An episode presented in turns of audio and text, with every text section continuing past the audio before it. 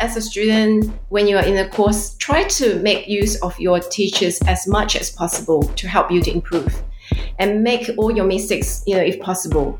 Um, because it's just the environment for you to learn from and your teachers are going to be people that will understand that you know uh, at the start you're going to not know a lot of things you're going to make mistakes. So they're very very understanding about that Welcome back to the Dental Head Start podcast. My name's Erica Huynh, and I am so delighted to be introducing my guest today, Dr. Aovana Timmerman, who I've been waiting for the longest time to do an interview with, but she is so busy doing a million and one things that we were only able to have a chat just recently. Dr. Aovana is a specialist endodontist based in Melbourne. She teaches, she examines for the RACDS, she's heavily involved in research and is currently completing a PhD. And if you follow Dr. Aovana on her social media platforms, you'll see that she's always sharing her cases and inspiring us with her fitness journey, which I find to be incredible because on the morning of our interview, she woke up at the crack of dawn to run a full marathon. Um, meanwhile, I had a great sleep in. But yes, I think Dr. Aovana is a wonderful role model, and in particular for women in dentistry. I was so inspired just listening to Dr. Aovana share her story and journey in dentistry and you know what led and motivated her every step of the way and what it is that drives her passion to continuously learn things and try new things. In this episode, we talk a little bit about Dr. Aovana's double in forensic odontology and what she thinks about the differences between being a dental student and then a specialist in training after 10 years of general dentistry. We also talk about Dr. Aovana's passion for fitness and the parallels that she sees between physical activity and dentistry. I had so much fun, and so I hope you enjoy this episode as much as I did. But just quickly before we get to that, for our long term listeners, you may recall around this time last year, I was first introduced to the podcast through Erica's Corner, where I gave you guys updates on our giving project and other little updates about the podcast. And now I have the great pleasure of introducing the new and improved Hayden's Corner. Hayden is our newest editor on the team who works endlessly to provide you all a wonderful listening experience, and he's so full of enthusiasm. So I'm super excited for you all to meet him, and I'll hand it over to Hayden to give you guys some updates. Thank you for the introduction, Erica, and welcome, podcast listeners, to my very own corner. You might be wondering, what is this segment all about? Well, in case you didn't hear, as of this year, all the profits that the Dental Head Start podcasts make will be going to donations. The mission at DHS has always been to help support dental students to become great dentists. And now, because you listen to the Dental Head Start podcast, with the support from our sponsors, you are not only getting a head start in dentistry, but also helping to contribute to a greater cause. This month, the podcast has donated $5,000 to the Australian Dental Health Foundation. The ADHF works closely with dentists around Australia who provide pro bono care for patients who would otherwise be unable to easily access or afford dental treatment. You can reach out to the ADHF at givenow.com.au slash ADHF if you would like to make a contribution, however big or small. If there's a charity or cause that you would like to see us get involved with or put a spotlight on, please reach out to us on our social media. Now, it's time to get back to Erica and Dr. Timmerman.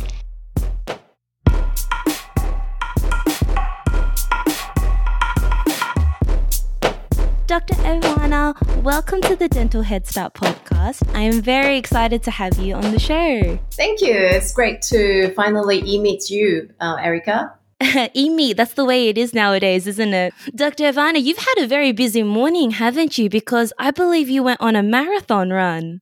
Yeah, I did. I did the Gold Coast Marathon this morning. How was that? It was actually quite hard because I, I just couldn't get used to the humidity in Queensland. Um, and I think that if I were to do this race again, I'll probably come here like a few days prior to just get used to the climate. Because, you know, um, when you run in Melbourne, it's quite dry and quite cold at the moment. But when you run here, you just completely like drenched in sweat. So it's quite a different experience. Um, and it was on the road the whole time. It was a road race, so it's pretty hard on the knees. Um, but it was it went really well. I'm really mm. happy about the time that I managed to finish it in. That's very good. Have you done a full marathon before? Yeah, so this is my fourth marathon. Um, and the other three marathons prior, actually, two of them were ultra marathons. So mm. I'm still a beginner, I would say, in long distance running. I know it doesn't sound like it, but I'm really a beginner. Um, and I only started running like, you know, about two years ago, doing two kilometers. So I'm still a beginner. No way. Okay, I find that very hard to believe because I struggle running to the end of the street. um, you started two kilometers two years ago, and now you go up to do full marathons, which is what, like 42 kilometers? Yes, that's right. That's very crazy. Dr. Van, I'll throw a question out to you. I guess, why running? Why, why did you choose running? I guess, um, you know, I've been quite active in sports since I was little. Um, so mm. I started doing martial arts when I was maybe about seven years old.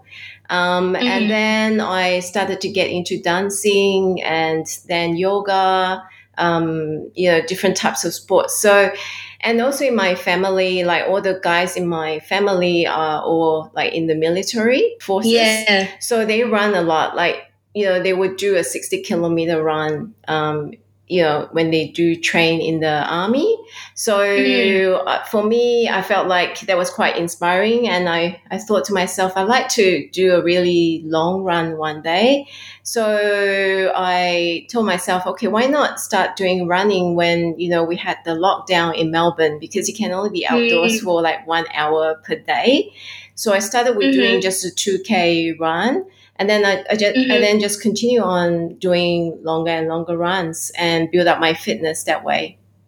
That's so incredible. I also I think a lot of people picked up hobbies during lockdown. I also tried running, but and I made it up to 10Ks, but that was about it. So I'm very impressed that you made it all the way to 42. Dr. Aovana, do you see any parallels between running and dentistry, or do you think they're completely unrelated topics? I, I really see um, a relationship between running and dentistry because it requires a lot of uh, commitment um, to be able to mm. do a marathon, and you have to have the discipline because you know, I wake up on some days and I think to myself, oh gosh, you know, the weather is so bad. you know, it's raining, it's yeah. cold, and why am I like doing this? And I keep telling myself, I'll feel a lot better after doing it. And also, I need to train because if I don't train for a marathon, I will die in the marathon.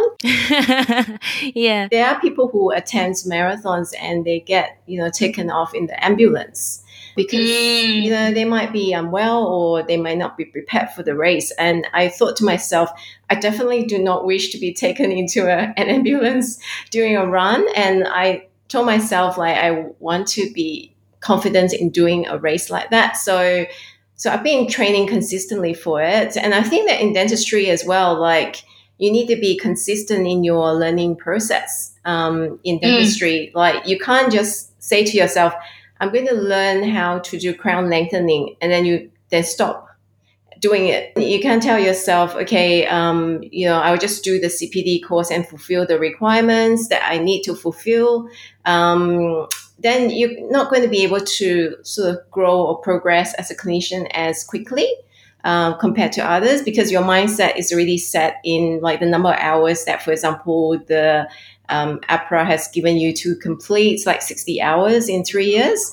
And if mm-hmm. you think mm-hmm. like that, then you are not going to be growing as a clinician as quickly or uh, as progressively as um, other people, you know, who are thinking, okay, I need to do like maybe more CPD courses in the areas that I'm really interested in.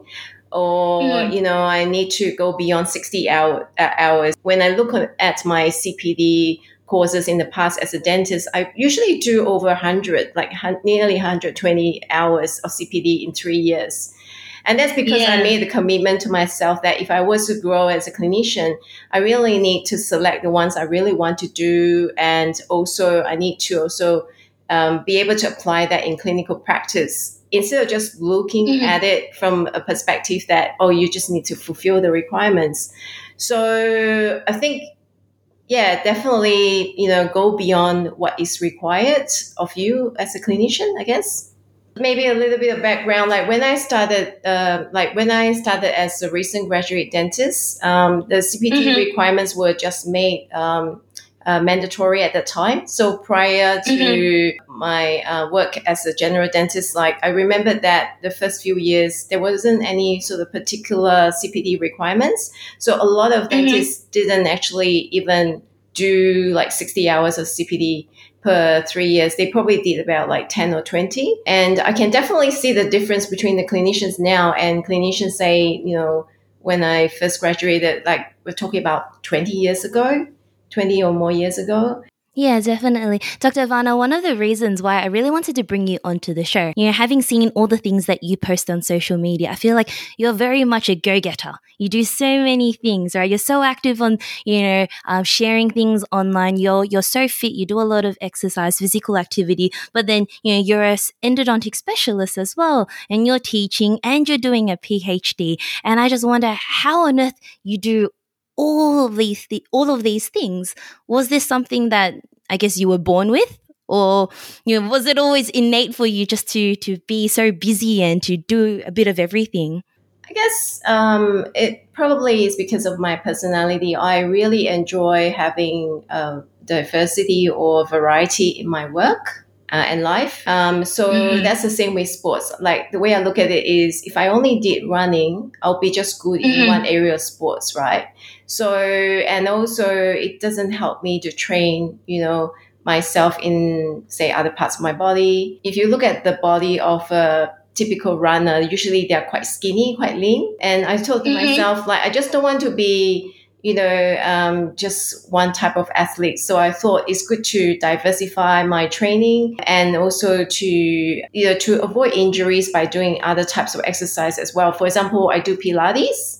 And that's because I want to work on my core yeah. and work on my posture so that, you know, in dentistry, I won't have, you know, to see my physiotherapists you know, because I won't have as many injuries as compared to my uh, peers, uh, for example. And also, um, I guess, you know, my mind is always quite active. So I need mm-hmm. to have uh, the, I guess, stimulation from different sort of areas in sports and in dentistry. Um, and you know, with my work as well, um, I work three days in private practice at the moment. So yeah. I do have two other free days, which, you know, I spent doing my PhD. And I also help out uh, at the Australian Dental Council as an examiner and also help out RACDS as an examiner as well. But those work that I do, they're not sort of you know something that I do every week, but I spread it out mm, over mm, you know like once every two months, something like that, or once a month. Um, so it doesn't take up that much of my time. That makes sense. So I tend to sort of um, be also quite a disciplined person. So if I focus on something that I want to do, then usually I will make sure that I finish it or complete it and also make sure that I do it well. Um, so yeah. because you know your mind can only focus on one thing at a time. And mm-hmm. that's something that yoga has taught me because if you do yoga and you try to go into a pose and you don't focus on what you're doing, then you're going to fall. You're going to lose your balance. Um, so you, when you actually sort of uh, you know, for example, when I'm working in a clinical environment, um, I probably see myself as a different person to when I'm, say, running. I kind of see it as, as you know, just a relaxation thing to run. And then when I'm at work, I'm very focused on my work. Very, you know, I, I want to make sure that I'm looking after my patients as well as I can.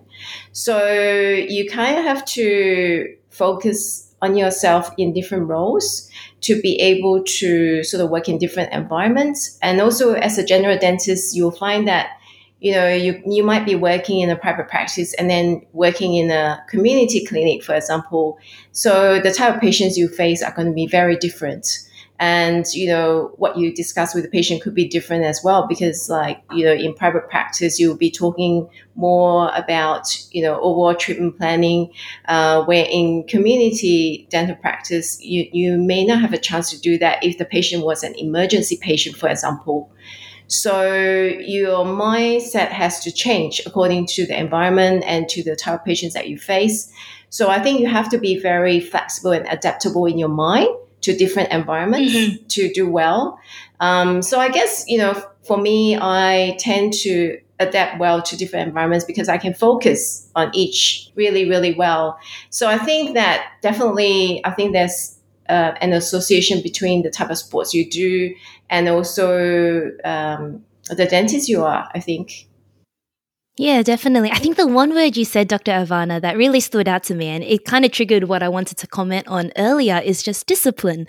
And I think that's what a lot of physical activity, a lot of sports teach you is that you have to be disciplined in your, you know, your, your exercise regime or your training regime. And same thing in dentistry to become a better dentist is you have to be disciplined and committed to learning and growth, right? You've mentioned a lot of things that I really want to dive into and break down a little bit more, but let's wind it back a little bit, Dr. Aovana. Uh, just, you know, let's say back, you know, 10 years or so before you specialized, um, you were a general dentist for 10, around 10 years. Is that correct?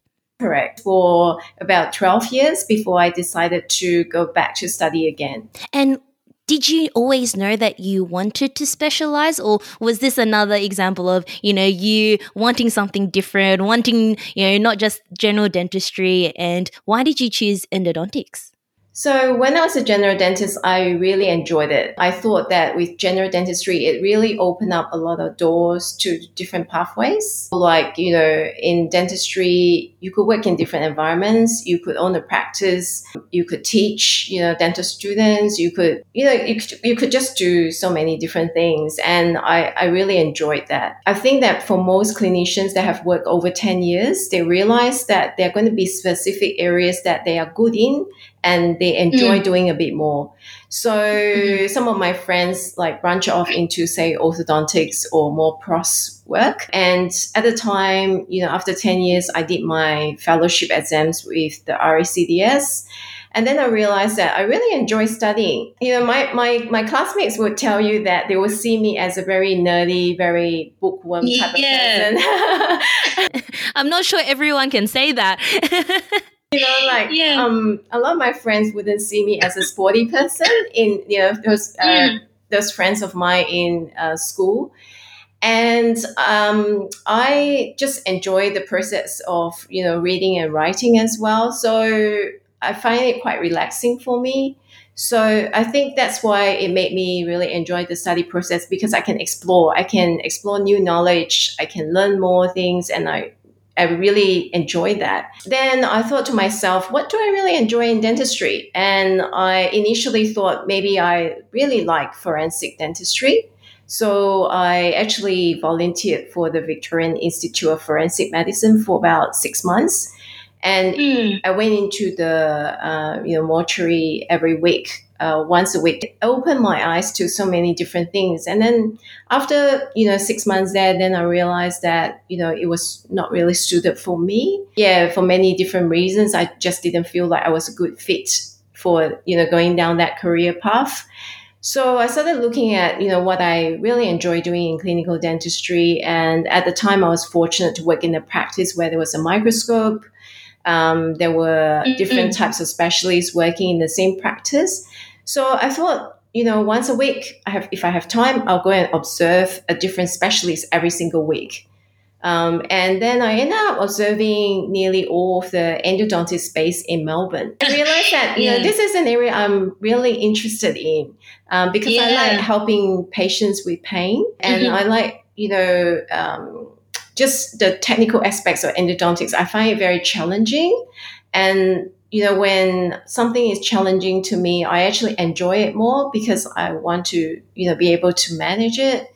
So I ended up, you know, choosing endodontics as a field to, to go into.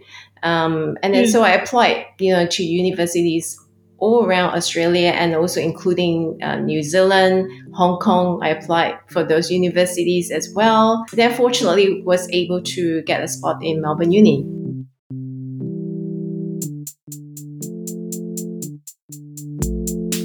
Ripe Global is an incredible resource, especially in these times where uh, travel is a little bit difficult, but we're also realizing it's not always necessary for our education. Especially when we're starting our career, we just want to get as much as we can, and a platform like Ripe Global's membership is perfect for that. But Ripe Global is a lot more than that. They've got the fellowship in restorative dentistry, and while it's already started with the posterior dentistry course, they've just released the anterior dentistry course, one where you're going to learn about composites, aesthetics, isolation, and indirect work as well. One of the hardest things to do in dentistry is a single front tooth, and this course is aimed at helping you improve that skill. Find out more at ripeglobal.com or check out the show notes and you can get 30% off a membership, all from the comfort of your own home. You've, Dr. Aovana, you've mentioned a few things um, that I want to touch on. And in particular, you mentioned forensic dentistry. And you said you had an interest in it. Did you have much exposure to forensic dentistry as a general dentist? And what did you really discover when you were volunteering? Because I've actually not really heard people talk much about it. So I'm sure our listeners are probably a bit curious about like what is forensic dentistry? So when I was um, you know, a, a, dentist, I wasn't really exposed much to forensic dentistry as well. Um, and the reason why I really like it is because when I was a dental student, I was intrigued by the lectures that Professor Clement, who was a forensic odontologist based in Melbourne at the time, he mm-hmm. gave some lectures and I really enjoyed them. And I found it very fascinating how he talked about using, like, say, dental records to identify a diseased person. Then I thought to myself, if I was to go down a career path, then I need to see what they do exactly for work. So I approached mm-hmm. Prof. Clement at the time, and then he said that, you know, do, have you done any postgraduate education in forensics? Have you, you know, explored courses in the area? Have you gone in and observed, you know, at the Victorian Institute of Forensic Medicine? So he raised a lot of questions that yeah. I thought to myself, no, I haven't. yeah, not that simple. you know, I thought to myself, so if I haven't really explored all those, you know, things that he's mentioned, then I probably should. So then I mm. thought to myself, then the first thing I should do is to do some courses and also to contact the head of the um, you know uh, Victorian Institute of Forensic Medicine and see if I could actually go in and observe. And then, fortunately, mm. at the time, uh, there was this forensic odontologist called Dr. Anthony Hill. And he mm. said to me, Well, you're more than welcome to come in, but I need to sort of slowly condition you to the environment and see how you feel hmm. about it. Because it can be quite confronting for yeah. you know, a, even a dentist to see dead bodies. So he he gave me a mm-hmm. very sort of, I guess, soft introduction into it. And then I thought to myself, okay, I can, I can tolerate this. I can take this. It's quite okay. I haven't had any nightmares from observing the first time. So I thought to myself, yeah, I'll yeah. go in and do a bit more. And what they do in the um, Victorian Institute of Forensic Medicine is that um, they have a lot of, uh, like, say, disease bodies to identify. Uh, because some people, for example, they they are you know they die in a car crash or they committed suicide and before actually returning the body of the deceased person back to their families they need to be identified first because you know otherwise mm. sometimes some of the bodies are not recognizable so and mm. you don't want to return the wrong body back to the families so it's important to identify them not just with the identification card on them, but also using dental records because it's a lot cheaper than, for example, like DNA um, identification, which usually costs about thousands of mm-hmm. dollars. We did a lot of identification there. Um, the other thing that was interesting for me to do there was um, dental aging. So there were mm. a lot of refugee kids, like say moving, you know, to Melbourne, and usually the parents would say, "Oh, this child is six or seven years old, and we want him to go to school at that level." But how do you know if the age given by the parents were correct? And you know, you, you can't just base it mm-hmm. on papers that hey, they have uh, from you know the hospital as well because the hospitals sometimes may not record the date exactly so they had to mm-hmm. actually use dental aging techniques using the opg to age a child so that was the other thing that yeah. helped out as well Oh, that's interesting. I wouldn't have thought of that. I guess now all our lectures in first year on tooth morphology is making sense now. Dr. Aovana, with how long would it take to identify a person? Uh, it doesn't take, uh, you know, a long time, but I would say that, you know, most of the disease bodies that I saw at the uh, mortuary, they probably been there for at least a couple of days or a few days. So it doesn't take a very mm-hmm. long time if dental identification was possible, but only if the patient been to a dentist and they were able to locate the dental records. So usually what happens mm. is the families of the diseased person will be asked to contact the dentist and ask for the diseased person dental records, like, you know, even uh, OPGs or bite wings, uh, periapical radiographs would be great, uh, and also charting done by the mm-hmm. dentist. Mm, I see. That's really fascinating. I think a very interesting specialty that, you know, unfortunately, like you said, wasn't right for you, but you know, maybe we'll get a forensic odontologist on the show sometime. That's very interesting. I suggest someone to come on the show, definitely. Yeah, yeah, I'll have to ask you for some contacts afterwards. the second part that I wanted to ask you, Dr. Aovana, was when you were saying that you really enjoyed studying, which I'm not sure a lot of people would say, but what did you feel like there was a difference, you know, studying after 10 years of being a general dentist, like going back to studying compared to when you first did your dental degree as an undergraduate? Did you feel like you had a different attitude towards your studying, different techniques or perspective? Or would you just say like postgrad and undergrad dentistry were just completely different um, beasts to handle?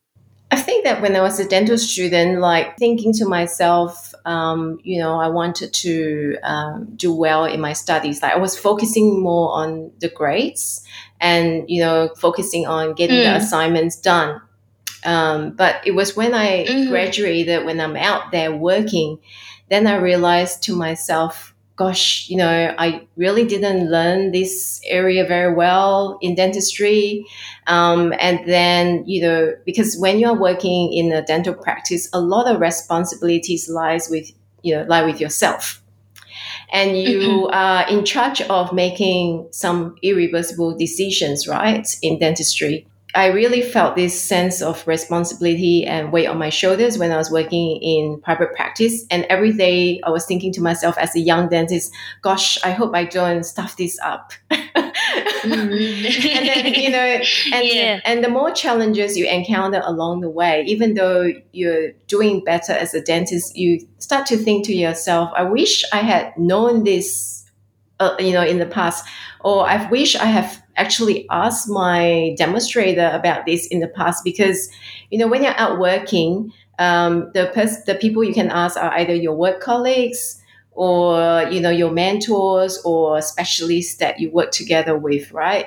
And sometimes mm-hmm. it's very intimidating. I mean, depending on who you work with, but it can be quite mm-hmm. intimidating to ask questions and even silly questions. So I felt uh, yeah. uh, very embarrassed, like at the start with my uh, knowledge. And I thought to myself, gosh, I need to do better than this. So when I actually went back to um, study again as a postgraduate student, I definitely appreciated my teachers a lot more. And I probably um, ask a lot more questions than I used to as an undergraduate because I was also a bit more confident as a person where when I was an undergraduate, I was mm-hmm. younger and I was just a bit shy and, you know, more introverted. So I thought to myself, I shouldn't yeah. really ask such a silly question. But when I was a postgrad, I asked every silly question I could come up with. so I, I, I think I asked my demonstrators in my postgrad studies a lot of questions, but you know, now thinking back, I, I think I did the right thing to do that because then I clarified any confusion that I had. So I learned more. I felt like my demonstrators in postgrad studies, they really, I could see that they really wanted to help me out as well. They really wanted to, you know, see me improve. So in that sense, I even approached them at their practices. And, you know, for example, this is just an example. Um, I was preparing for a Viva exam that was about 90 mm-hmm. minutes in my postgrad studies. And I said to my demonstrator, is it all right if you just show me a few cases at your clinic? I'm happy to come to your clinic anytime. And if you just show me a few cases and test me, test my knowledge, because Mm. that way is the only way that I can get some practice at Viva exams before I actually sit for my exam. So quite a few of them, you know, allowed me to do that, and I really appreciated you know them giving me their time to do so. Mhm. yeah and and as an undergraduate this was something that i wouldn't even have thought of doing because i'm too shy. And you know it's, i think as a student when you are in a course try to make use of your teachers as much as possible to help you to improve and make all your mistakes you know if possible. Um, because it's just the environment for you to learn from and your teachers are going to be people that will you know will understand that you know uh, at the start you're going to not know a lot of things. You're going to make mistakes. So they're all very very understanding about that.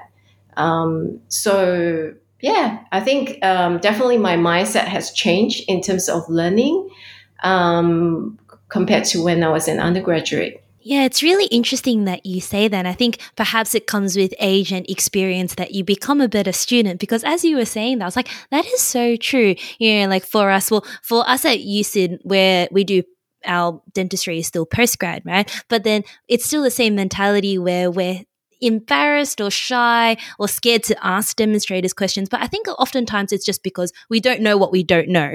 And even though we're told to ask questions, it's like, I don't know what questions to ask. But interestingly, just this past week, my friend and I did a elective in the ortho department. So we were, you know, following around one of the um, one of the orthodontists, but he had all his registrars with him as well, and um, all of them that were the the postgrad uh, ortho students that were studying. And as we were watching them, my friend and I observed, like, wow, they ask a lot of questions. and it's exactly like what you said, where it's like they asked any questions. There were no silly questions. Even some of the most simple questions, they would ask it as well. And I wonder whether that's just the thing with, you know, having practiced general dentistry for a little bit or become a lot more, a bit more confident or, um, you know, uh, inquisitive and curious about finding things. You're um, more readily seeking that kind of information as you're studying. And also, when I was a postgrad student, I have to, um, you know, uh, assess other students, like the um, the dental students doing their basic uh, general degree course. And I think to myself, like, how can I actually make them learn actively, not just when there was a patient around? And Mhm. sometimes, you know, um, in the student clinic, you may have a patient that doesn't show up, um, or you Mhm. might you know find that you're going to have some spare time uh, because your patient might only require say a short amount of your time. And i try to create ways for students to learn. For example um, i try to pair the weaker students with the stronger students so that the you know they may not be best friends. Um, i try to pair them up in terms of the weaknesses and strengths that i see for example, if a student was Mhm. very good in communication, I would try to pair the Mhm. student up with someone who was a bit quieter, um, or um, a Mm. student that was really good in, say, restorative work with someone who was not. Um, the other thing I would do is I will hold like a group briefing session at the end of the clinical session, which would take maybe about 10 to 15 minutes, um, depending on the questions that come up. But it's basically just to go through any um, confusion or anything new that you know someone has learned in the session. Mhm. So, for example, you know, I I will ask a question and say to everybody, "Have anybody tried doing this? Um, have you had to say obturate?" You know, a tooth with two root canals that sort of merge or join together apically. So, what are the ways we could actually obturate such a canals? So I'll raise a question like that. And then, you know, on Mhm. that day, perhaps one of the student will have the answer because they have just done something like that. And then I'll get the student to Mhm. share what he or she has learned with the other students so that the other students who didn't actually get the experience of doing so could learn from it. And I found that pretty helpful to have that briefing discussion in the clinic. I don't know whether it's something that, you know, um, that you have experienced before. Yeah, no, I think definitely where like different tutors have a different way of tutoring, and you have some that uh, are more so there to help you out if you have any questions, but definitely some who, you know, give you scenarios either at the beginning or afterwards or ask you what you learned today. And I think those are very, very valuable, reflective um, moments, but also what you said about how we can learn so much from each other. Like through dental school, we only get a handful of cases. Um, the reality is we're not really seeing every dental problem there is, but if you share with your friends, they may, might have done something that you haven't had. And so it's very valuable learning from one another. As dentists and dental students, we all have difficult days. You may experience workplace or training demands that have a direct impact on your physical, emotional, and psychological health and well-being. This is exactly what dental practitioner support is for. It's a completely confidential and independently run service that's funded by the Dental Board of Australia in an effort to support practitioners and dental students right across the country. Sometimes people call just at the end of a long day to debrief, but sometimes they call because there's more challenging things going on. Dental practitioner support is there for you in these times to give proactive advice, help you improve your health and well-being before there are major concerns. We all need a helping hand sometimes, and it's okay to ask for help. So if you find you need it, call 1-800-377 700 or visit the website dpsupport.org.au. They have loads of great information to get you started. Dr. Aovana, so you've taught both just like general dentistry, but also um, the postgrad endodontics as well. Do you have any tips or any, I think, I guess, like common pitfalls or mistakes that you see students um, finding themselves uh, falling into that you, any advice that you would give? I would probably describe them as just uh, difficulties uh, that mm-hmm. is quite normal for any um, dental student or dentist to encounter um, because you know the more complex the case gets um, or the more complex mm-hmm. the patient is to deal with um, there's going to be a, a level a limit where you're going to find it challenging and i think that if it's, if you're managing a case that is challenging, the first thing to do is to recognize that it is challenging in that area. Discuss with someone, you know, why, you know, and find out what you can do to help manage that mm-hmm. situation. Mm-hmm. That's what I see a lot of people having trouble with recognizing that it's challenging to begin with. And I mm-hmm. actually had that problem myself as a you know young dentist i you know when i first graduated for example there was no case difficulty assessment form for me to look at you know when i carry out endodontic treatment the level of difficulty was measured by you know the, the amount of sweating you you you know you have in your hands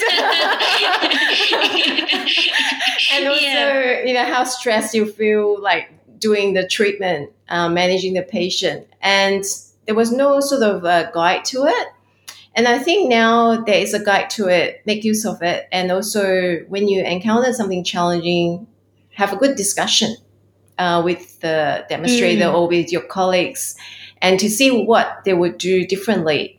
And also, the other thing I was going to mention that is that um, I find that some dentists do feel a bit uncomfortable to tell a patient that you know they need to be referred to a specialist because they feel bad that you know, they mm. can't manage the case, first of all. And secondly, um, the patient might actually put them under pressure and say, you can do it um, because I can't afford to go to mm-hmm. see a mm-hmm. specialist, for example.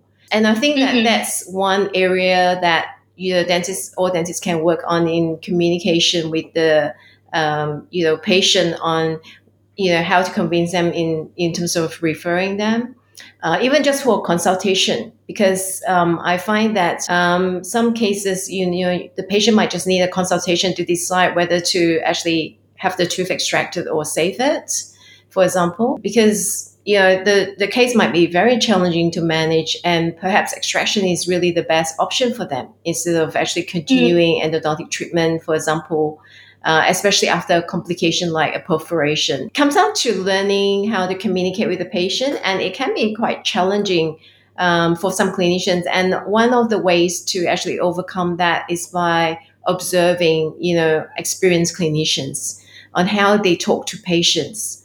Um, there's a few lines dentists will come up with and, you know, or talk to I guess the endodontist uh, that you work together with and see you know how they will explain to patient about referring. Yeah, actually, Dr. Aovana, could we actually perhaps role play this situation or kind of create a scenario because I think it's actually quite interesting and you know perhaps some of our listeners haven't had the chance to you know observe a general dentist or a specialist and actually hear the way that they communicate, right? But the reason why I wanted to ask this was because I've actually heard of a few situations of recent grads where I guess this isn't ideal, but you know, there's been a complication, um, whether it be that they perforated or there's been an instrument that's fractured and they've kind of tried, you know, putting a band aid over it. And I can see why that you know they're they're scared they're anxious they don't know how to break it to the patient they kind of try sweeping it under the carpet but then obviously that um something will will will show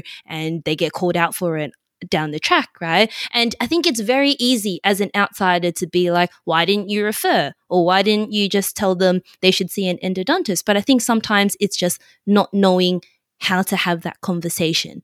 And I guess I was going to ask you, like, how do you think we should be telling the patient beforehand? I guess ideally it's always you tell them beforehand rather than afterwards, right? Um, but could we perhaps like, could you give me an example of how we should be communicating to the patient and suggesting or you know the need for an endodontic referral? Definitely think that at the start, um, in your consultation with the patient regarding a tooth that requires endodontic treatment, definitely discuss through what makes treatment complex in his or her case. Mm. Um, for example, you know, you might mention to the patient, this tooth has very narrow root canals or very mm-hmm. curved mm-hmm. root canals, or, you know, you can see that the pulp chamber is actually hard to tell on the radiograph uh, where it is mm-hmm. exactly because it could there could be calcifications within the pulp chamber for example definitely explain uh, what you see on the radiograph to the patient that you you know you think that would make treatment complex explain that you know when we work towards the back of the mouth for example it gets harder to actually find uh, the pulp chamber um, because your mouth opening is smaller in the back of the mouth and I think that, you know, if you explain in very simple terms, patients will understand what makes their treatment complex, first of all. That's very important to get across the patient first. The second thing mm-hmm. is that, you know, for example, if you fracture a hand file, it's very important to think to yourself, okay, now this complication has happened how can I just stay calm and explain to the patient on what to do? You might need to go outside the room and get a drink of water and come back. just to yeah. your heart rate down because like I remember when yeah. I first fractured my um, first hand file in a patient's tooth, I, I felt terrible. My heart just sank because I felt like, oh, you know, now I can't continue treatment for the patient and I have to refer this patient off. And what I learned was that the most important thing is to say to the patient once you finish, you know, say placing the medicament, placing the temporary restoration, sit the patient up. Make sure you explain things in a very calm manner, and you know, show the patient the radiograph where the file has fractured, and say to the patient, "Look, um, your tooth is very complex. The root canal is very, very tiny, very narrow, and it has, you know, one of the little uh, files that I use have fractured inside the root canal because it's got caught inside the root canal. Explain it in terms mm. of how complex the case is and what has happened as a result mm-hmm. of the, you know, anatomy of the tooth. And stay calm yeah. and say that, you know, um, this happens in a small number of cases, mm-hmm. and I know, you know, really the the um, specialist to refer you for that to manage it when it happens the, the specialist also explain to the patient what the specialist might do. The specialist might uh, open up the area and then decide to try to get past the hand file. Um, they have more specialized equipment and tools and training to be able to do that. So if the mm-hmm. specialist can actually get past or bypass or retrieve the file, then it's going to provide you with a very good outcome for the treatment. So I do suggest that you see one. That's definitely explain to the patient what the specialist would do because sometimes the special the, uh, the patient will come to me and say, I don't understand why I'm being referred to you. And then I have to explain to the patient, you know, what is written in the letter and, you know, explain to them that their treatment is complex. And I say to mm-hmm. them that general dentists would usually manage most cases, but if the case that does get complex, they will then get me to help them out with it. Mm-mm-mm. That's kind of what you would say to the patient, I guess, once the complication has occurred, right? But what would you say to the patient, um, I guess, before you've embarked on treatment where you think this may be a complex tooth and you're presenting them the two options of where, mm, yes, they may be able to do it with you, but it is difficult, and or the alternative is seeking a specialist? Like, how would you go about having that conversation? Um, so when I was a general dentist, I would actually first of all make it clear to the patient that if I was to start the process, I cannot guarantee that I'll be able to finish it if it was complex. I don't give patients that expectation first of all. And I say to them, I might start the treatment and then decide it's going to be too complex for me to continue on if you really want me mm-hmm. to do it. And also explain to the patient that you know, in some of the cases, I just don't have the, you know, equipment or materials to do this procedure. If you want to get treatment for this tooth, if you really want to keep this tooth, then you need to see a specialist. And you have to think to yourself, as a dentist, am I going to manage this case or not? Because once you start treatment, you kind of have this responsibility to take it on, right? When I was a general dentist, for example, um, when I was thinking whether I should extract a tooth or not. Um, yeah. it, it became very clear to me that I need to make that decision at the start because I don't want to start an extraction and get caught up in it for over an hour and, you know, and can't extract the tooth anyway. So I need to mm-hmm. make that call for myself, thinking to myself, I need to decide am I going to start the process or am I not going to? So that's very important to determine for yourself 1st mm-hmm. If it's complex, then, you know, and you think maybe I can start it and see how I go, then you need to definitely do not um, overpromise to the patient that you can do it and finish it. Yeah. Um, and because you want to sort of uh, under promise and over deliver, if that makes sense in dentistry. Otherwise, you're going to put yourself under a lot of pressure and stress. And for mm-hmm. a start, when I was a young dentist, I didn't really treat molars at the beginning because I didn't feel that comfortable, um, you know, treating molar teeth at the start. So I focused on mm-hmm. managing anteriors and premolars until I felt comfortable, say, enough to tackle, say, a mandibular molar. I see. Yes, I think key takeaway is under promise, under promise, under promise. It's the tooth's fault. exactly. uh, no, I love that. I think that's a very that was very good, and thank you for going through the kind of you know script or dialogue um, you'd say to the patients because I think that's oftentimes the the problem is just you know like you said struggling with communicating with the patient and then just getting scared. And I think especially when we're um, just like early on in our career, there's that lack of confidence where you you're you want to tell the patient that yeah i can do it right like i can look after you whereas i guess the reality is really you don't want to bite off more than you can chew and it's okay to be like tell them it's hard it's difficult um, you have to make the patient understand that as a general dentist you won't be able to do every aspect of treatment and i think that mm. realizing in your mind that the patients come to you and they don't expect you to be able to do everything as well. That's a very important point to remember. It's 2022, a time where cloud based software is enhancing every aspect of our lives. So, why not leverage those same capabilities in something we use every day our dental practice management software? Imagine a platform rethought from the ground up, intuitive and intelligent, using the possibility of today's technology for your patients and your business a solution that optimizes our daily workflows, creating the edge that modern dentists need to stay competitive and connected. Principal Practice Management Software is this solution efficient, intelligent, intuitive. Because it's 2022 and you expect better. Go to principal.dental to learn more. Good point. I like that. So, Dr. Aovana, that's I guess you know the we've covered your general dentistry, you've covered you you you studying and you know specializing, and then in case that wasn't enough for you, you've decided to also take on a PhD as well. What made you decide that you'd also wanted to put a PhD under your belt as well? um, so when I did my um, DCD, uh, my specialist mm-hmm. training, I had to do a minor thesis at the time. I thought to myself, okay, it will be a good chance for me to see if I really do enjoy the research process and mm-hmm. all that studying, all that you know, um, collect uh, data collection, uh, data analysis, and write up. I have to say that I really enjoyed it, um, and I mm-hmm. found that it's quite uh, exciting to discover new knowledge that you create for yourself. So when you actually mm-hmm. start a research project, you have to come up with a question, a research question. And I thought to myself, you know, that's really, really quite fun to do. Create a research question to answer a question, uh, like a burning question in your mind. Um, and also, the other thing I like about research is that you it creates new knowledge for other clinicians to take away from it if they read your paper, and it may mm-hmm. potentially mm-hmm. Change what they do in their treatment as well.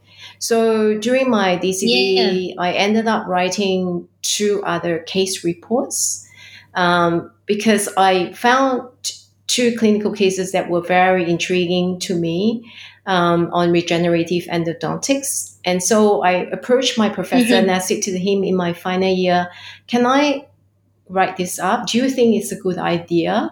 So I actually approached him. Yeah. And he looked at me. He probably think, why is this student wanting to do even more work than what she's required to do in a DCD? And then yeah. I thought to myself, and you know it's going to be a fun project to do that was my initial thought and also if i really put my mind into it i probably can do it quite quickly and i actually finished writing mm-hmm. up the case reports in a matter of about three to four weeks so it was a very short amount of time they both managed yeah. to be published in the journal of endodontics in the end so I was mm. quite surprised. I was quite pleasantly surprised and mm-hmm. also surprised by how many people the articles have reached and you know being approached by mm-hmm. um, different endodontists on what I think about different areas of uh, you know different areas in uh, regenerative endodontics as well. So I enjoyed the research process a lot when I was doing my DCD, and then when I finished my DCD, I then started writing a paper with my professor as well on diagnosis of dental pain. Because I thought, I said to him, I think it'd be a good idea if I write up a paper that's going to help guide, you know, dentists um, in management of uh, dental pain or diagnosis of it. And we mm-hmm. came up with a very rough sort of guide to what how we wanted to write the paper. And in the end, the paper took about a long, long time to write, about maybe two to three years to write. Yeah, a very long time. You know, it was rejected by, uh, I think, two papers at the start. And then eventually I ended up approaching Australian prescriber. And they said to yeah. me, why don't you write up a paper that will be more suited for medical practitioners? Because a lot of uh, GP doctors, they, you know, they end up seeing patients with dental pain and the only thing they know what to do is to prescribe antibiotics. So, yeah. so they said to me, "Why don't you write that, and we would actually pay you for the article." So oh. I thought to myself, "Why not? Why not change my article and write it up in such a way that it will help medical practitioners?" So you revamped it. Yes, I mm-hmm. revamped it. Mm-hmm. Um, took me a mm-hmm. while, um, but I got mm-hmm. there eventually, and the paper got published. Yeah, that was really good. I mean, I it I was very um, I get I guess I felt like it took a long time, but it was um, you know it was rewarding and um, I was mm-hmm. so glad when it was published because then we had a podcast, a short podcast about it. The paper we had some uh, a bit of social media coverage on the news, so mm-hmm. that was pretty nice. And then I went to uh, I was traveling in Europe at the time, just before the paper was published And then I went to a university in Amsterdam and I visited the postgraduate students um, and uh, area. And I also attended one of their seminars. And then I met this um, PhD student there who was actually doing a PhD on um, endodontic education in uh, Netherlands. I said to her, "Oh, so what are you doing in your PhD? Like, what are you specifically looking at?" So she was looking yeah. at the self-efficacy of the dental students at their level of confidence in mm. what they do in endodontics. So then she said to me, "Is anyone doing something similar in Australia?" So I said to her, mm. "Not that I know of," and then mm-hmm. when I came back to Australia, I started looking into it more and I started to, you know, look up papers on endodontic education in Australia. And there were some older papers, but not many, some on rural education, but there's not not much knowledge uh, or information about how the students think the endodontic education in the dental school has helped them, especially when they go out to practice. Do they find that what they have learned in the school has actually mm-hmm. helped them to become confident as dentists as well. So I thought to myself, why don't I actually do a PhD in this topic and look into it more? Because nobody yeah. has, and it's such a broad topic. It just can cover so many areas. So I thought this is a good topic for me to go into. And that's how it all started. Wow. Dr. Aovana, you feel like we've come full circle because you know what this sounds like? It's like when you were telling me at the very beginning how you started off two years ago running two kilometers and then you built yourself up to a marathon. It's like you started off with a case report and then now you're doing a full blown PhD. Can you tell me what does a PhD entail? Like what is it how long does it take what is the workload like how does it differ from just doing like a case report or doing those smaller papers from my own experience doing phd so i'm mm-hmm. a part-time phd student and the mm-hmm. whole process will take about approximately six years and it's a very self-driven process so mm-hmm. you have your supervisors that you know work with you on your topic but you have to drive it so you will say to your supervisor, for example, um, I like to sort of look into these areas. And then so your supervisor will say to you, okay, how about if you write up a lit review and show it to me and show me what questions you have about, you know, different areas in, say, the topic that you're interested in. Um, and basically you're mm-hmm. looking up for like any questions or any loopholes of information that hasn't been discovered yet. It's, it's a very self-driven process. And what I found about it is that you have to um, treat it a bit like a job. So you have to commit yeah. yourself to certain days when you can work on it. Uh, because if you don't set aside time and do that, then it becomes very difficult to progress along with your PhD. And it's not like, you know, DCD where you know you go into the clinics you have certain hours of commitment you have to present this seminar or you have to write up this paper it's a lot more controlled in uh, a dcd compared to a phd mm-hmm. because it, with a phd you are the main driver of it all um, and your yeah. supervisors are just like the traffic light controllers. They're going to say, no, it's not a good idea going down this path. Maybe try the other path. Uh, or they'll give you mm-hmm. some different sort of ways to think about things and say to you, okay, maybe you shouldn't do it in this way. So they're kind of like the controllers to say, okay, mm-hmm. I, from my experience, this is not a good path to go down into. Maybe this method is better, for example. Uh, so they give you suggestions and ideas on what you do. But eventually, what happens is that once you complete a PhD, you're supposed to be an expert in the topic that you're interested in. You're supposed mm-hmm. to be mm-hmm. able to answer questions in the topic and discover new knowledge that nobody else has. That's what you're working towards and become yeah. an independent researcher uh, where you can actually liaise with, say, other researchers in the same topic or different topics and create your own projects then on. So I think mm. from my perspective, doing a PhD allows will allow me to um, liaise with other researchers, which is very exciting for me. And the other mm-hmm. thing too that I like about it is that it may give me opportunities to say work in a different country, you know, just doing academic teaching or work or research work. So it can potentially uh, change my path in my career as well. So Yeah. that's the way I look at it.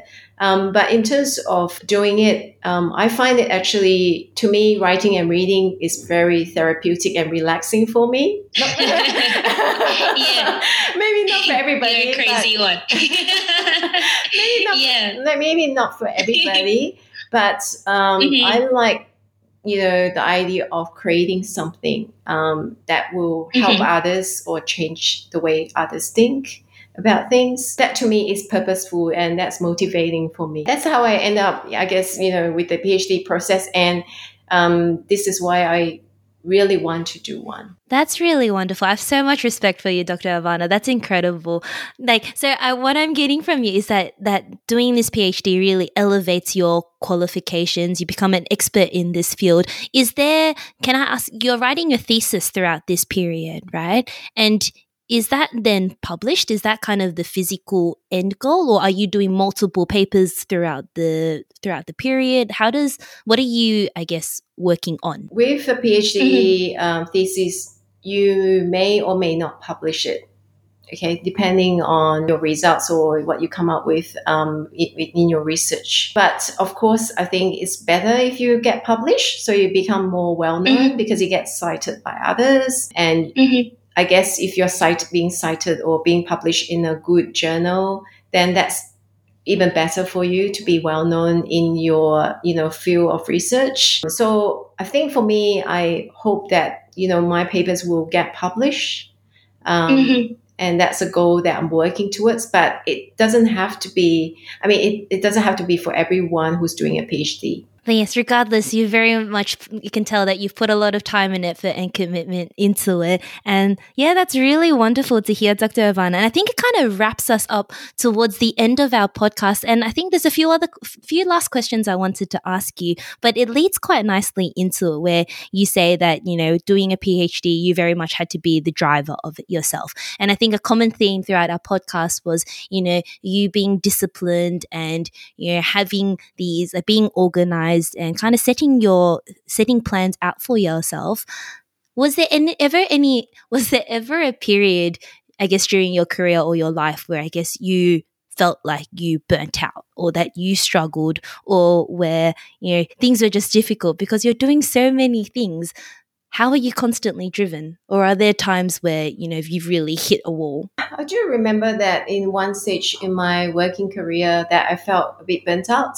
And that was because I was working at the Mhm. time, like uh, maybe about five or six days a week, uh, consistently for a couple of, um, and sometimes, you know, I think as a young dentist, things are a bit out of your control because at the start of your career, you want to gain as much clinical experience as possible. And you may have say you know a mortgage to pay off. You may have financial uh, reasons that you have to work for you know many many days per week for example. And it can take a toll on you especially you know if you're you, you if you're physically tired or um, emotionally drained for any other reasons uh, because things can happen in your life throughout your whole life. For example personal issues um, that can happen or you might get unwell or you know you might have to look after family members. For example there could be many reasons in life that could change how you feel overall in your life. And one of the ways i managed to overcome that burnout period was really just to think about um, you know finding a job that will allow me to work part-time. That's one thing. And also giving me some flexibility in my work hours as well. So that's what i did. I ended up leaving um, a job that i worked in for many years uh, working five or six days to a job where i was just working three days a week. And that gave me a long weekend every weekend. So i worked monday to wednesday and then i had a long weekend every weekend. Charge myself. But I was fortunate enough to have the ability to do that. Sometimes not easy to find, say, the right job for yourself. Even if you look, um, you may not have that many opportunities. It's, it can be hard. Um, but I was lucky in the sense that I managed to find work quite quickly that was part time and that suited more to my needs. Yeah, and that that was one thing that I did that helped me. The other thing that I found helpful was definitely find an area of interest outside dentistry that is very different. It doesn't mm-hmm. have to be sports. It doesn't have to be running, for example, but it yeah. can be even like art, you know something creative like artwork crafts or something that you do with a group of friends if you like community stuff. Mm-hmm. So something that keeps you, I guess, in um, socially active and something that is creative. I think just to have you know something that is going to take your mind off dentistry, um, so that when you actually finish your work, you can switch off, and that's very mm-hmm. important mm-hmm. because when I finish working in clinics, when I get home, I get changed. I just don't think of myself as a dentist anymore and I just think of myself as a cook. or, or I can cook something nice for myself and need to have that that button to switch off. Uh, that's Mm-hmm. very important to master. Yeah, I think that's wonderful. And you're very right. Like, dentistry is just one aspect of who we are, but it is not everything, right? Dr. Aovana, I have one final question for you before we wrap up the podcast. And I think you've kind of touched on it perhaps, but you can take this however um, you want to interpret it. But we always end the podcast by asking our guests look, we're speaking to a lot of you know, dental students and recent graduates on our podcast. And if you could give one tip, whether that be, you know, clinical or non clinical, whether it's dentistry or not dentistry related, but if you could give one tip to just anyone what would it be? I believe in following your heart. So if you mm-hmm. really enjoy something, if you think that mm-hmm. you're, you know, for example, you might explore dentistry and think, I really think I'm good in doing this. Like I have a good eye for aesthetics or um, I'm good in helping patients to manage pain, for example, then, you know, follow your heart, follow your passion. Um, that's mm-hmm. very important and really start to understand yourself. Um, when you when it comes to choosing your career path. If you can see your work as like a calling or a passion, then yeah. you you will never feel like it's exhausting at work or it's uh, hard um, because you're going to think mm-hmm. see as you know something that's rewarding, something that is giving mm-hmm. back to you in some way that you're really enjoying helping other people in the area that you're good in or you're getting good in yeah, definitely find what triggers your love for dentistry. That's what I advise all students and dentists. Yeah. Wonderful. Thank you so much, Dr. Aovana. I honestly think you are such a boss lady. I have so much respect for you. You do so many things, and it was incredible just having this conversation with you. Thank you so much for joining us on the show. Thank you, Erica. It was lovely talking to you, and have a really good evening.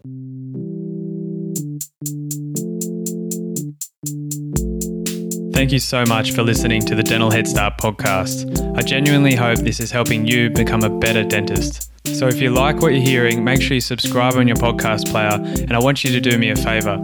I want you to go to social media and share something that you've appreciated from us with one of your friends. That's how the word gets out. That's how more people gain and benefit from what we're doing.